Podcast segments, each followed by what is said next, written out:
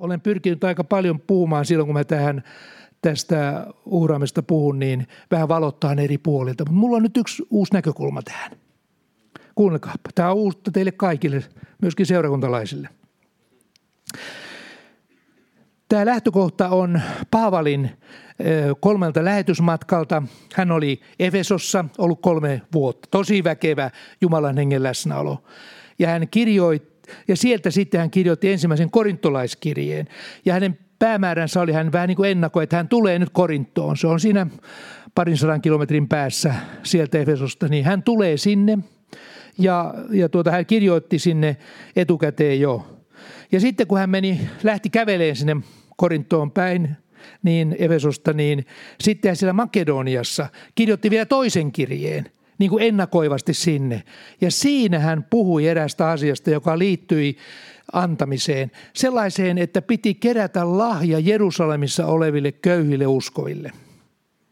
Ja sitähän siinä sitten kaksi lukua hän siitä käsittelee tämmöistä antamista, ei pelkästään sitä pelkkää keräystä, vaan ylipäätänsä tämmöistä antamisen taustaa, että miksi ne jotkut siellä innokkaasti antoi. Ja kuunnelkaapa, miten, miten täällä perustellaan tämä asia. Ensin toinen korintolaiskirja 8 ja 1. Siitä alkaa tämä kahden luvun pituinen antamisopetus.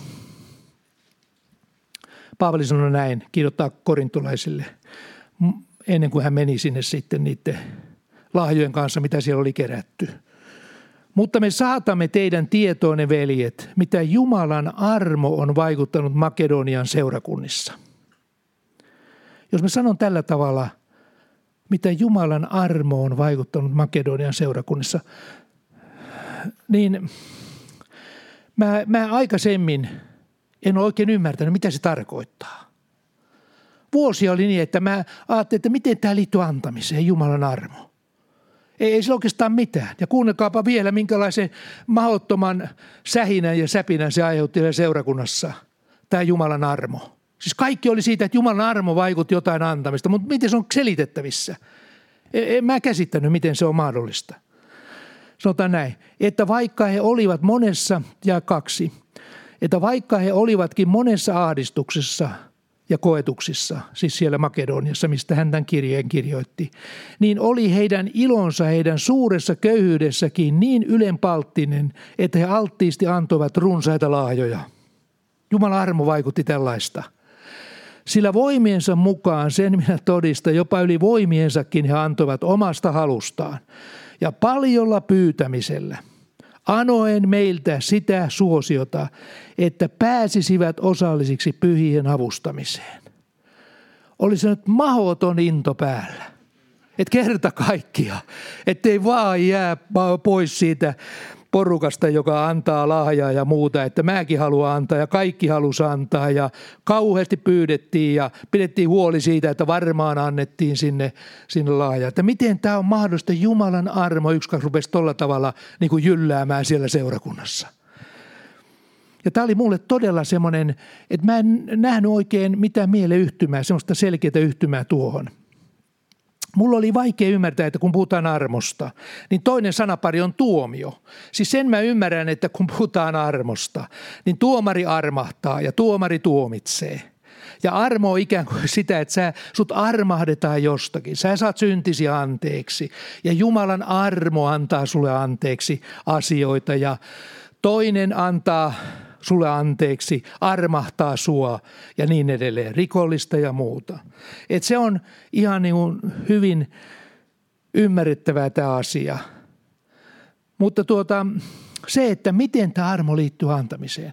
Ja tässä on nimittäin suomen kielessä, tässä on selvästi niin, se voi merkitä armoa. Se kreikkalainen sana, mikä tuossa oli, katsoin sen karin, karin, sillä tavalla se äänetään karin niin se kyllä ymmärretään myöskin armo. Ja se tietyissä tilanteissa voidaan kääntää armo, mutta sitä vastaa paljon paljon sopivampi sana, joka antaa täysin ymmärrettäväksi, että mitä se tarkoittaa, että tämmöinen Jumala armo kiihotti ne semmoisen antamiseen, että, että se oikein hätä tuli, että jos se ei pääse mukaan. Mikä se semmoinen on? Niin mä voisin lukea sen nyt toisella tavalla, miten se voidaan myöskin ymmärtää. Ihan sama jae. Kuunnelkaappa. Mutta me saatamme teidän tietoinen veljet, mitä Jumalan armo, siis ja sitten sen vaihtoehtona, mitä Jumalan suosio tai mielisuosio tai Jumalan hyvä käsi on vaikuttanut Makedonian seurakunnassa. Siis mitä Jumalan suosio on vaikuttanut Makedonian seurakunnassa. Ja kun me tällä tavalla ymmärrämme tämän asian, niin se alkaa niin kuin ihan toisella tavalla elää. Nyt mä rupean ymmärtämään, että mikä sai heidät innostuman antamisesta, koska Jumalan suosio oli heidän yllä – jos siellä olisi vaan ollut kauhea tämmöinen paine ja ei minkäänlaista häivääkään Jumalan läsnäolosta eikä mitään, että Jumala olisi jotenkin auttanut heitä tai jollakin tavalla. Että olisi ollut ihan niin kuin periferiassa koko Jumalan suunnitelmasta, ihan taustalla siellä, niin eihän se olisi kiihottanut heitä antamiseen. Mutta nyt Jumalan mielisuosio lepäsi näiden makedoniasta uskovaisten yllä. He tajusivat, että Jumala on valtavan hyvä – Jumala on armollinen heille. Kuinka paljon hyvää hän on tehnyt meidän hyväksemme. Tämä alkoi vaikuttaa heissä hyvänen aika. Jerusalemissa on köyhiä. Siellä on puutteenalaisia. Sieltä me saimme kaiken hengellisen rikkauden. Ja me vaan täällä, täällä pidämme sitten tätä ö, rahaa ja kaikkea omaisuutta itsellämme. Ei, tämä ei ole ihan oikein. Se Jumalan mielisuosio alkoi ikään kuin painaa ja vaikuttaa. Ja he näkivät, kuinka paljon heillä kuitenkin on verrattuna Jerusalemin pyhiin, josta he saivat valtavan hengellisen rikkauden. Ajatelkaa, he olisivat olleet kadotuksessa koko loppu maailman aikojen ikuisuuden siellä, ellei se sanoma olisi saavuttanut heitä. Mutta ei se vielä riitä, että me ajattelemme vaan, että se on jotenkin pelastus ja muu, vaan että se Jumalan hyvyys tässä ajassa vaikutti sen, että he antamalla antoivat siellä – vaikka joskus teki vähän kipeätä. Tämä sama armosana tulee hyvin selväksi muutamissa koodissa. Olette varmaan ihmetellyt, mä otan tuosta ihan lyhyesti muutaman raamatun kohdan Daavidista.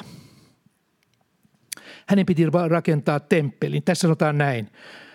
Apostolien teo 746. Hän, siis David, sai armon Jumalan edessä – eli sai suosion Jumalan edessä ja anoi, että hän saisi valmistaa majan Jaakobin Jumalalle.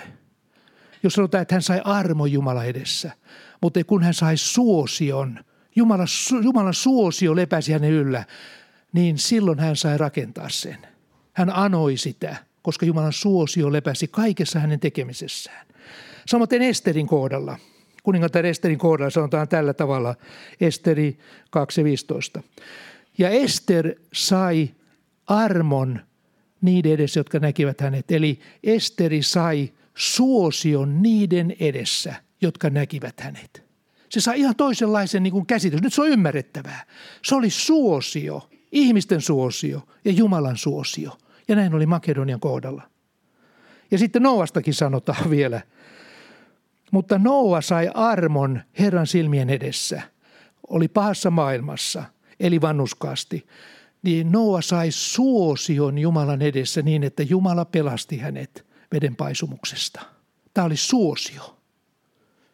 Se ei liittynyt syntien sovitukseen, ei se liittynyt mihinkään tuomioon eikä muihin sillä tavalla, vaan se oli se suosio, minkä Jumala antoi hänen kohdalleen.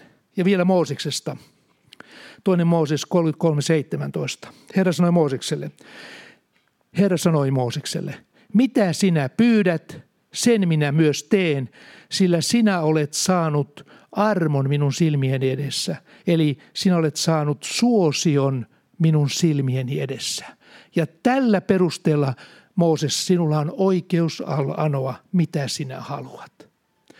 Näin tärkeä asia, että meillä on suosio Jumalan edessä.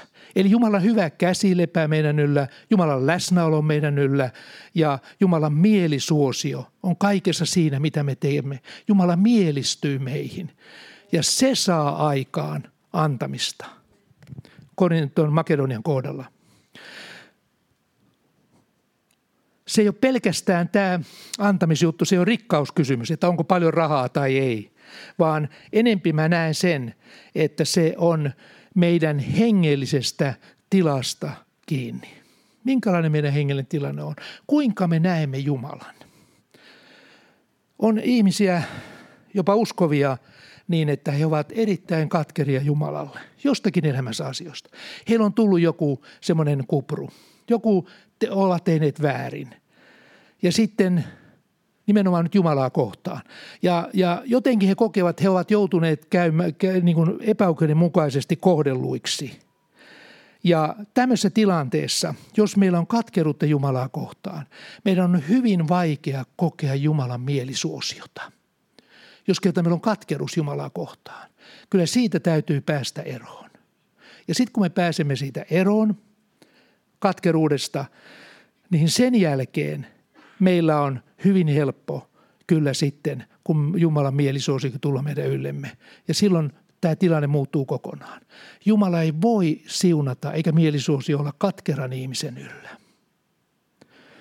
Ja se on meidän tarkoitus, että jos jollakin on tällaista Jumalaa kohtaan, niin, niin se on ensin hoidettava. Ja sitten voi olla ihmisiä kohtaan, eikä, mutta se on sitten tällä tasolla olevaa ja sekään ei ole hyväksi, hyväksi missään tapauksessa. Että Jumala haluaa, että kaikki katkeruus ja juuri pääsee, pääsemme niistä irti, eikä se pääse tuhoamaan meidän elämäämme.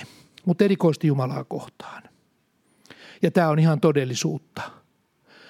Monella meistä on semmoisia asioita, että mä ajattelin, että miksi Jumala ei varjellut mua siitä ja siitä asiasta – ja olen katkeria Jumalalle, että jos saisit varjelun mut, niin mun elämä olisi ihan toisin. Mutta Jumala salli sen. Mutta muista aina, että Jumala voi kääntää sen pahankin palvelemaan hyviä tarkoituksia. Kun aikaa kuluu, minne me näemme sen, että ainakin se, että meistä on tullut ehkä nöyrempiä kuin ennen sitä. Me ymmärrämme elämää paremmin ja me ymmärrämme eh, asioita ja me huomaamme, että itsessäkin on tapahtunut aikamoinen muutos sen jälkeen. Ja tämä, että Paavali puhuu Korinton seurakunnille, seurakunnalle tällaisia asioita, niin, niin se on aika jännä, että tätä ei ole kyllä mainittu ihan niistä Kristuksen opin alkeista, mutta he olivat aivan vastauskoon tulleita. Niin hän suora täydeltä laidalta hän opetti asioita ihan ajattelematta – antamiselta, mitä ne ajattelee siitä, että nyt käydään heidän kukkarollekin tässä kaikessa, että mitä tämä oikein on tämä uskon elämä, että, että kun nyt ollaan edes pelastettu, niin sitten on vielä rahatkin tällä tavalla jaossa ja Jumala haluaa niitäkin vielä tässä kaiken lisäksi. Että kyllähän se näin on, että vahvoille uskoville, jotka ovat juurtuneet jo, niin ei tämmöinen antamisopetus, niin ei se ole mitä he ymmärtävät asian ja he ovat pylväitä siinä, ei heitä huojuta, vaikka vähän, vähän ronskimminkin puhutaan antamisesta, mutta vastausko on tullut voi paeta ja vähän pelästyä, että kauheata, mitä tämä oikein on tämä homma. Mutta Jumala pitää huolen uskovista. Jumala pitää huolen meistä. Hän ei vaadi meiltä mitään, mutta hän puhuu, antaa meidän, antaa meidän niin ymmärtää taivaallisia periaatteita. Tämä, tämä ei ole mikään semmoinen, voisiko sanoa uskovia meidän kiusaksemme, vaan tämä on meidän parhaaksemme, jos joku jaksaa ajatella taivaassa perintöä, mutta myöskin täällä ajassa Jumala siunaa meitä. Ja tuossa vielä tähän sitten siinä samassa niissä kahdessa luvussa Paavali puhuu ö, uskossa kylvämisestä, siis kylvämisestä sillä tavalla näin, että joka niukasti kylvää, se niukasti niittää. Joka runsaasti kylvää, se runsaasti niittää. Ajatelkaapa sellaista tilannetta. Joskus on ollut meilläkin Suomessa, aikana oli nälänätä vuosia, että kerta kaikkia, niin e, kaikki meni, mikä laitettiin hallaveen ja kaikkia oli tosi vaikeita pari vuotta joskus kauan sitten sitten tällaisia aikoja, niin jos maanviljelijä ajattelisi niin, että nyt tässä on enää vaan, mulla on enää vaan siemenviljaa jäljellä. Ja nyt on kevät, pitäisi istuttaa, kumman mä teen, syönkö mä sen siemenviljan vai laitanko mä sen maahan – No jos vähänkin ajatellaan noin järkevästi asiaa, niin jos en mä laita mitään maahan, niin ei sieltä kyllä mitään tulekaan. Eli tilanne huononee sitten sen muutaman kuukauden kuluessa, kun siemenvilja on syöty. Sen sijaan, että jos mä laitan sinne sen siemenviljan, mä voin odottaa kolmen kuukauden kuluttua satoa. Ja koetan kitkutella jotenkin tämän kolme kuukautta Kelan avulla tai muuten, muuten siinä, että mä pääsen, pääsen. Tämä on muuten ihan totta. Kuuli juuri tässä näin, että Afrikassa siellä on kuulemma sanonta, että mennään, mennään Kelaan Suomessa. Se maksaa kaikki. Näin. Mutta tämä on näin, että tämä nyt oli vähän niin kuin huumorilla sanottu, mutta joka tapauksessa niin, joka tapauksessa niin tuota, siemenviljan syönti, kaiken syönti, niin että me emme mitään pääse kylvämään, niin se on huono juttu pitkällä tähtäimellä. Ja kyllä jokainen viisas laittaa mieluummin maahan sen ja jotenkin vaan vaikka kalastamalla tai muuten jotenkin, että vaikka on leipää, niin jotenkin lainaamalla tai muuta, että selviää sen verran, että saa viljaa ja sitten sitä kautta se sitten taas lisää. Se on ainoa toivo. Muutenhan kaikki loppuu ihan siihen muutamassa kuukaudessa. Ja sen tähden on viisaampi antaa kuin syödä siemenvilja. Ja Paavali sanoo, joka runsaasti kylvää, siis paljon laittaa. Se myöskin saa isomman sadon, joka vähän laittaa, se saa pienemmän sadon. Jokainen maanviljelijä tämän kyllä ymmärtää. Ja se on sama tilanne myöskin, oli täällä Makedoniassa, mutta siellä asenne oli tosi tärkeä ja se on myöskin tänä päivänä asenne hirveän tärkeä tässä asiassa. Nimittäin että me voimme nähdä sen, että Jumalan suosio, mielisuosio on ollut meidän yllä. Se vaatii pikkasen tarkastelua taaksepäin. Että me emme heti huomaa sitä, mutta jos katsomme vähän pisemmällä tähtäimellä, niin monet asiat on todella niin, että Jumala on siunannut niissä meitä. Ja me näemme, että me olemme edistyneet asioissa hengellisesti. Ne, jotka ovat olleet seurakunnassa kymmenen vuotta – voivat, jos katsotte taaksepäin, mitä te olitte kymmenen vuotta ja mitä nyt, niin huomaatte, että on tapahtunut aikamoinen muutos meidän hengellisessä elämässä. Me olemme saaneet paljon ymmärrystä ja menneet eteenpäin seurakuntana ja yksilöinä. Ja sen vuoksi niin joskus on hyvä, että me, jotta me voimme ymmärtää, että Jumalan suosio ja mielisuosio meidän yllä, meidän tulee katsoa vähän taaksepäin ja nähdä Jumalan hyvä käsi meidän elämässä. Ja kun me sen näemme, niin se oli sellainen asia, että Korinton seurakunnassa heille tuli valtava halu auttaa vielä kurjemmassa asemassa olevia. He luottivat siitä, koska Jumala on ollut hyvä minulle tähän asti, niin minä voin antaa, vaikka vähän joskus kirpaseekin. Että se ei ole siitä kiinni. Ja kuitenkin kaikki on vapaaehtoista. Sehän tässä on niin hirveän merkillistä, kun ei kukaan pakota ketään. En minäkään pakota tässä, mutta mä luon vain periaatteita teidän parhaaksenne. Ihan vaan teidän parhaaksenne ja seurakunnan parhaaksi. Ja, ja tässä mielessä niin tätä asiaa nyt olen esitellyt. Ja se vielä lopuksi, että kaikkein tärkein on se, että meillä on semmoinen kiitollinen mieli Jumalaa kohtaan. Ja me voimme laulaa niin kuin laulussa lauletaan, Jumala hyvä hän on. Että meille tulee sellainen mieli, että Jumala on ollut meille hyvä. Ajatelkaa, me olemme syntyneet maahan, jossa on tosiaan Kela ja jossa on kaikenlaiset avustukset. Kukaan ei kuole nälkään että niin paljon kuitenkin pidetään huolta verrattuna muihin maihin, jos se on mitään tällaista. Se on suuri Jumalan armo ja hyvyys meitä kohtaan. Vaikka joillakaan, joillakin ei ole paljon ylimääräistä, mutta kuitenkin selviämme päivästä toiseen. Ja jos sanoo, jos teillä on elatus ja vaatteet, niin tyytykää siihen. Hän sanoi, se on niin kuin ihan minimissään näin. Mutta Jumala on monta kertaa antanut meille paljon muutakin hyvyyttä ja siitä me kiitämme Jumalaa. Ja sitten jos joku katsoo tätä netissä myöhemmin, viikon kuluttua, puolen vuoden kuluttua, siellä on tosi paljon ihmisiä katsonut meidän ohjelmia. Meillä on paljon isompi seurakunta katsoa meitä kuin tänä päivänä täällä on. Niin sanoisin, että sinne netti katselijoille, että ei se haittaa mitään, vaikka puolen vuoden kuluttua katsot tätä uhripuolta, että siellä on tilinumero, netissä. Sä voit sinne laittaa, jos sä saat siunauksen tämän seurakunnan ilmapiiristä, hengellisen siunauksen. Sä voit siunata meidän seurakuntaa ja laittaa sinne jonkun uhrin, minkä sä koet sopivaksi. Mä uskon, että se on hyvin mieluista Jumalalle.